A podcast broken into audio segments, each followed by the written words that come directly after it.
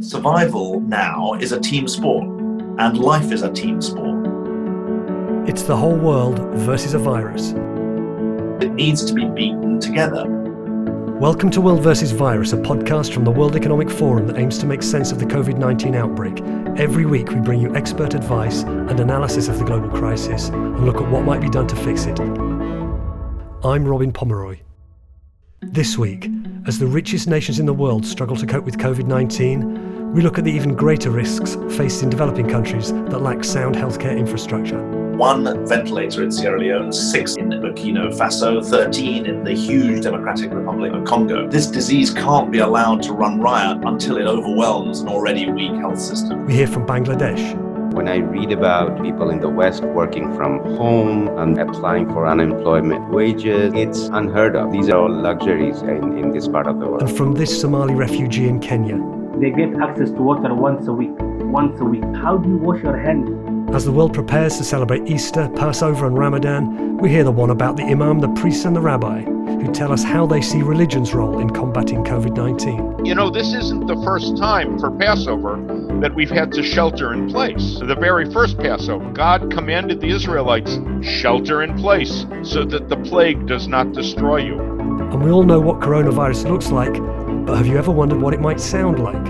A professor from MIT plays us his COVID symphony, which is not only surprisingly pretty, but could also help us defeat the disease. But first, some stories you may have missed. I'm joined now by Linda Lacina in New York. Linda, how are you? Hi, Robin. How are you? Yeah, not bad, thank you. Linda picks out three really interesting stories from the coverage on weforum.org every week. What have you picked for us this week? My picks for this week, they all deal with one question, and that's what's next? People are eager to know when the lockdown will end, when we'll get a vaccine, and what will our lives be like when it's all over. The first, uh, when will the lockdown end? So Guido Vanham, a prominent virologist, he spoke to that in a piece this week. He said that one of the key signs to look at is the number of active cases and the number of severe or critical cases. He said, as long as those numbers are going up, hospitals are likely over capacity, and you can't really expect measures to be relaxed.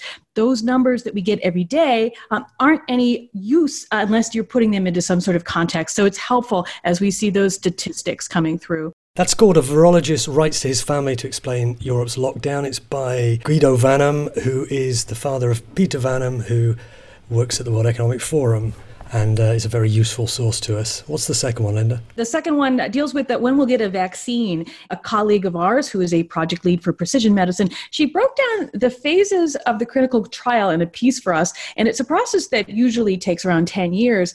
But thanks to efforts by governments and industry leaders, who are expediting efforts, we could get a preventative option in record time, possibly even next year. That one's called Why a Coronavirus Vaccine Takes Over a Year to Produce and Why That Is Incredibly Fast. What's the third story you've picked, Linda? And I think everyone is wondering what life is going to be like when this is all over. And the editor of HuffPost Japan, he wrote a really interesting essay for us tackling that very question. And he was talking about how Japan has already changed a little bit thanks to the virus, with more companies than ever allowing remote work and families divvying up household work in uh, ways that they never had before. He had a, a really fascinating statistic in the piece that said that wives and Japanese couples spend around 263 minutes on chores each weekday, and husbands spend only 37 minutes. And he said these numbers were kind of already changing in the day to day. So if you are wondering uh, what life might be like after Corona, you can look at some of the new habits and patterns that you're building now because those are likely to have some really long term implications. Story is called How Can We Prepare for the Post Coronavirus Era? A View from Japan. All of those three stories are live on our website, weforum.org. Linda, thanks very much. All right, thanks so much, Robin. I'm joined by Anna Bruce Lockhart. Hi, Anna, how are you? Hello, Robin. I'm fine, thanks. How are you? Fine, thank you. You spoke to someone who knows a lot about how the COVID 19 outbreak is affecting the developing world. Who was your guest? It was David Miliband. He is the president and CEO of the International Rescue Committee. He and his teams are committed to protecting vulnerable populations in refugee camps, especially in the developing world. Let's hear what he has to say. If you think it is really terrifying to face the prospect of COVID in an advanced industrialized country, if you're worried about ventilators in New York City, if you're concerned about the health system in Italy, just imagine what it's like to face the prospect of a virus where there isn't running water, where there isn't a proper health system, where densities of population are not just the 25,000 people per square mile that New York City has, but the 40 to 70,000 people per square kilometer that are packed in to Cox's Bazar in Bangladesh, where there are a million refugees from Myanmar. So, our concern is with using the gift of time that we have in regions of Africa, in the Middle East outside Iran, uh, in South Asia, in Afghanistan, Pakistan, where we know that the disease has not yet hit with full force to do the preventative work. Because if we don't get the prevention right, there isn't the health system to take care of people, and there's going to be death on an absolutely appalling scale. We now know that the disease is being recorded in the world's conflict hotspots. It's being recorded in Syria, it's spiking in Afghanistan, it's being seen in Somalia, the conflict zones of the world, which in the main have the worst health systems and the greatest danger to public health, and now seeing recorded cases of the disease. So we're talking a matter of weeks before this disease, if unchecked, becomes really rampant. So, Anna, you asked David Miliband about international aid. Well, we were talking about how the United Nations has been calling for $2 billion uh, in humanitarian aid to help tackle the outbreak in developing countries. But it's, it's, it's clear that, you know, the world is going, is facing a global recession. So I asked him where the money is going to come from. Well, money, we have discovered in the last few weeks, is one thing that we're not short of because when governments determine that they will turn on the spigots in order to meet a crisis, money they can find. The tragedy is it's not being spent in a fair way. It's not being spent in the countries where the disease could run absolutely rampant. What people should never succumb to is the idea that this disease is so big that it can't be uh, hindered in its path. We know that the basics really matter. And for want of hand washing, the disease takes root. For want of triaging, the disease affects a whole family. For want of an isolation center, the disease hits a whole community. And that's what we're fighting at the moment. I asked him if he could tell us a little bit about the state of healthcare infrastructure in developing countries. I really want to call out to people and what it means to lack a health infrastructure. One ventilator in Sierra Leone, six, I believe, in Burkina Faso, 13 in the huge Democratic Republic of Congo. There's a very clear lesson in this that universal health coverage is a million miles away for the people that we're talking about. But also that this disease can't be allowed to run riot until it overwhelms an already weak health system. David Miliband used to be British Foreign Secretary, so he has a good idea of how the international community tends to react to global crises. What did he say about the international response to COVID 19?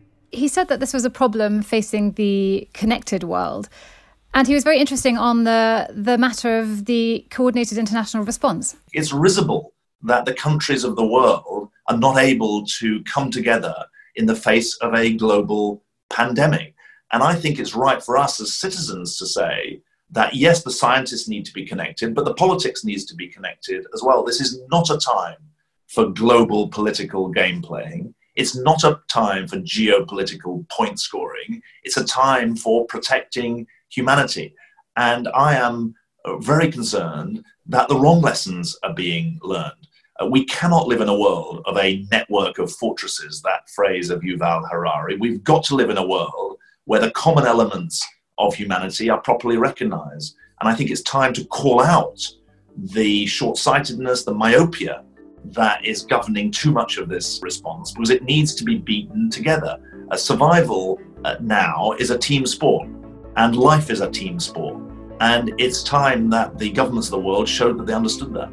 David Miliband was talking to Anna Bruce Lockhart, and you can hear an extended version of that interview on our website. Anna, thanks very much. Cheers, Robin. Lockdown isn't easy for anybody, but what about Bangladesh, a country no bigger than New York State, with a population of more than 160 million people?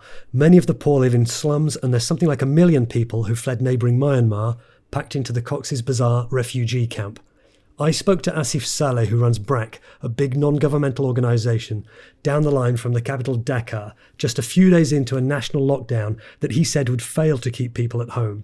He told me 90% of workers there are in the informal sector and most would have no choice but to go out to seek a living.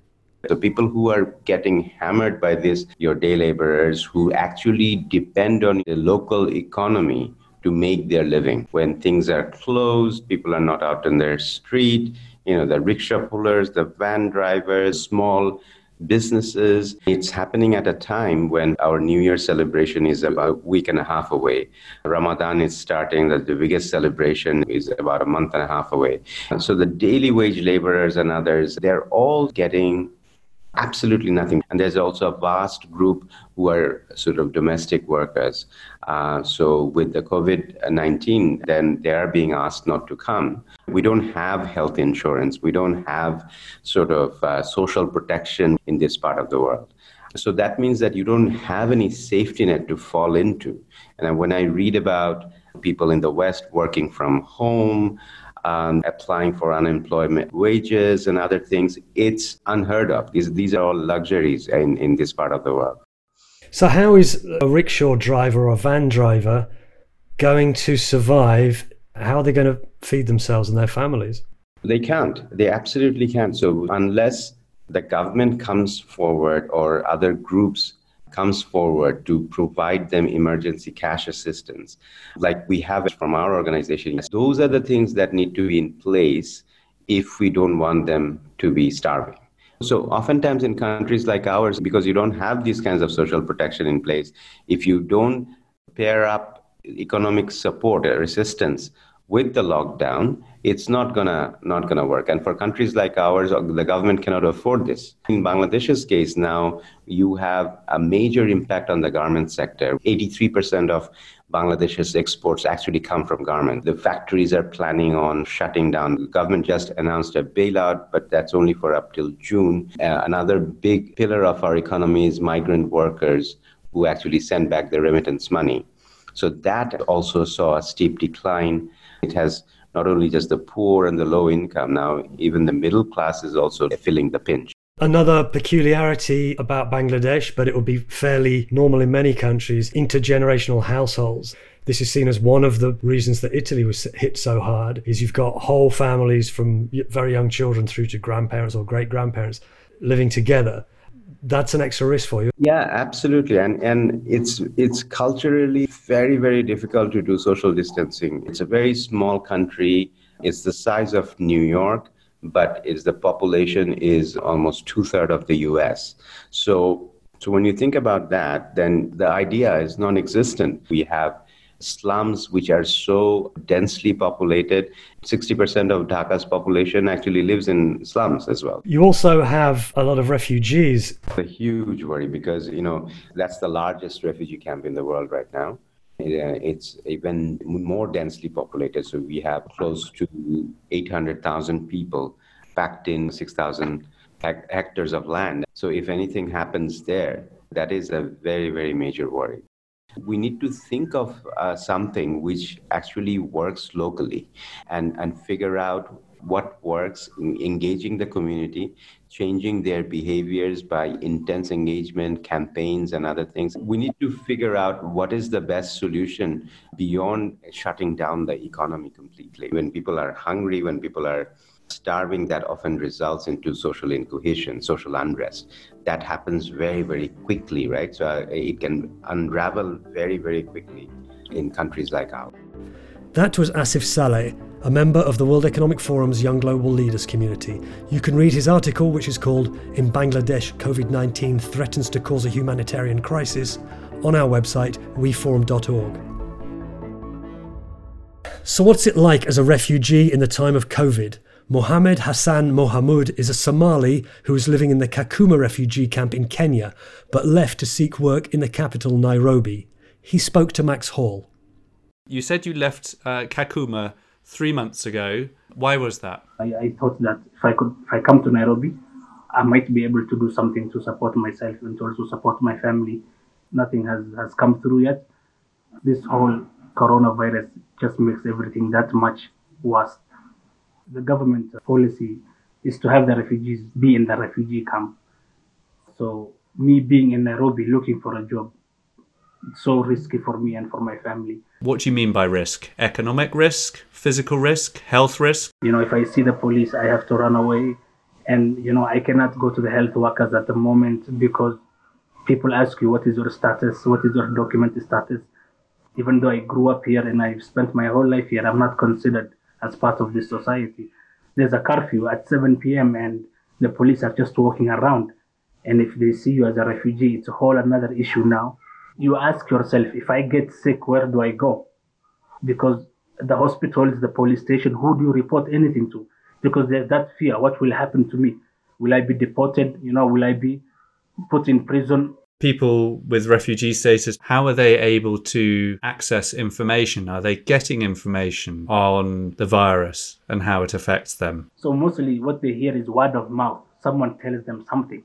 And especially now with this fake news, you know, people they have all of these ideas. People cannot clarify what is right and what is wrong. In what way does the coronavirus make things much worse for you? At the moment, for example, the people I live with in this building, they get access to water once a week. How do you wash your hands every day? How do you buy even soap? The refugee community in, in Nairobi was relying heavily on religious leaders, for example. The local mosque or the local church, people would, would reach out to them, they would get assistance, they would get support. But now even the mosques are closed, the churches are closed, and you know, everybody now is just retreating back everybody is becoming an individual and now is the is the time to be supporting one another i think people should be open now i think people need each other now more than ever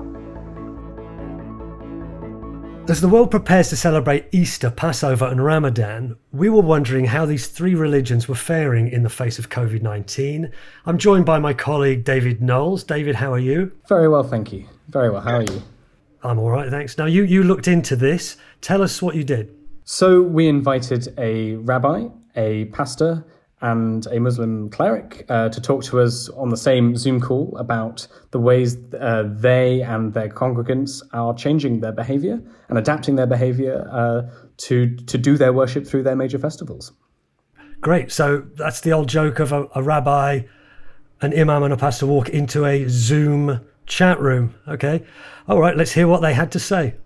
I'm Rabbi Burt Visotzky. I'm the Appleman Professor of Midrash and Interreligious Studies at the Jewish Theological Seminary in New York, where I direct the Milstein Center for Interreligious Dialogue. Mainstream Orthodox and conservative authorities who normally would say you shouldn't be televising on the holiday or on Shabbat we're all doing Zoom Seders. I would normally have a Seder where I had a table full of people. And yeah. so this year, I'm not cooking for everybody because everybody's sheltered at home. That's the, right. the case in New York. But because we're sheltered at home, everybody is going to join us nevertheless and share the Seder together. And even if I don't have the honor of feeding people food that I cooked, at least we can share with one another the spiritual nourishment that a Passover Seder will give us. Uh, Mohammed Elsanousi, I am the executive director for the Network for Religious and Traditional Peacemakers. We go to the mosque like five times a day. You know, it's not a joke. And then Ramadan is coming, and usually Muslims really break their fast together in the mosque or in other gathering and all of that. So how we can adjust to all of that? So these are new realities. It's very challenging. My name is Bob Roberts, and I'm the global senior pastor of Northwood Church in the Dallas Fort Worth area. And I lead an organization with an imam and a rabbi, a multi faith neighbors network. So the first thing everybody did was to live stream their services. But there's so much more churches, mosques, and synagogues can do online than just live stream their preachers. And here's the thing people don't want us because they want our religion, they want us because they need help, and we need to help them. And what a beautiful opportunity for Jews and Muslims and Christians to get together and serve together. And this is not only the Abrahamic faith, as we are a leader of Abrahamic faith, we can see this also in other communities. The Sikh community, I just saw the United Sikh communities also preparing vegetarian meals for those right. who are unable actually uh, to get food uh, at this time. So this is an effort that the faith community really should come together uh, and, and, and, and move forward because we have to learn from this crisis. Um, earlier this week, I was on a call to London, and a woman there, um, her name is Miriam Laurie, said, You know, this isn't the first time for Passover that we've had to shelter in place. The very first Passover, the one in Egypt, when God smote the firstborn. So God commanded the Israelites, shelter in place, stay in your homes, do not go out. So that the plague does not destroy you. And that's really our prayer that this would be the case this year as well. We'll stay in our homes, and God willing, the plague will not destroy us.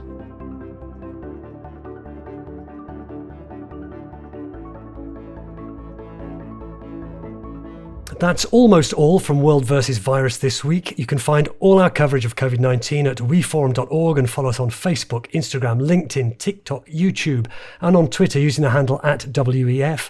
And please subscribe so you don't miss an episode. Search for World versus Virus on Apple Podcasts, Spotify, and most other good podcast platforms. Let's end on an up note. If you're looking for soothing music to help you through the stress and distress of COVID 19, you could do worse than this. It was created by Markus Buehler, a professor of engineering at the Massachusetts Institute of Technology. It's no simple piece of ambient music, though.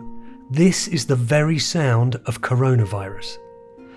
Professor Buehler assigned musical notes to the various parts of the spiky virus to create a kind of sound diagram of what makes up a coronavirus.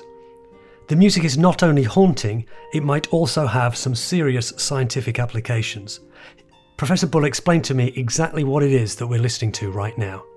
What you hear is a musical representation of the virus spike protein, which is the protein that affects the human cells, as sort of counterpoint music where many different melodies are overlaid in different rhythms to represent the structural arrangement of this particular protein. We're interested in finding new ways of modeling matter. We usually model matter by the position of atoms, but of course, if you think about um, materials at the nanoscale, you look at atoms, uh, they don't actually look like they look in a chemistry textbook because atoms and molecules are continuously moving. So they kind of look like a vibrating string, actually. So we began to think about building models of materials through the vibrational spectra, uh, and that led us to exploration at the musical side of things. That is something we have been thinking about to use the knowledge of the nanoscopic vibrations as a way of actually disintegrating the structure. You can imagine this being the equivalent of the opera singer uh, singing a tone um, when the glass breaks. You have seen those videos of those physics experiments where you have certain frequencies that actually excite the resonances in a structure which can break a macroscopic object. I do a lot of research on fracturing of materials. A lot of times we're trying to prevent fracturing from happening, but in this case, we actually are trying to find a pathway to deliberately destroy a structure. You can imagine finding a matching rhythm or counterpoint to an existing melody to match what we have in the virus spikes. Next week's podcast will feature an extended interview with Adam Grant, organizational psychologist and best selling author who has plenty of advice on how to deal with the psychological impact of COVID 19.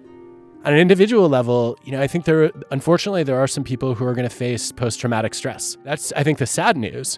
I would say the encouraging news psychologically is over half of people report a different response to trauma, which is post traumatic growth. That's Adam Grant, who'll be on next week's World versus Virus. But for now, we leave you with and this is its full title Viral Counterpoint of the Coronavirus Spike Protein, composed by Professor Markus Buehler with more than a little help from COVID.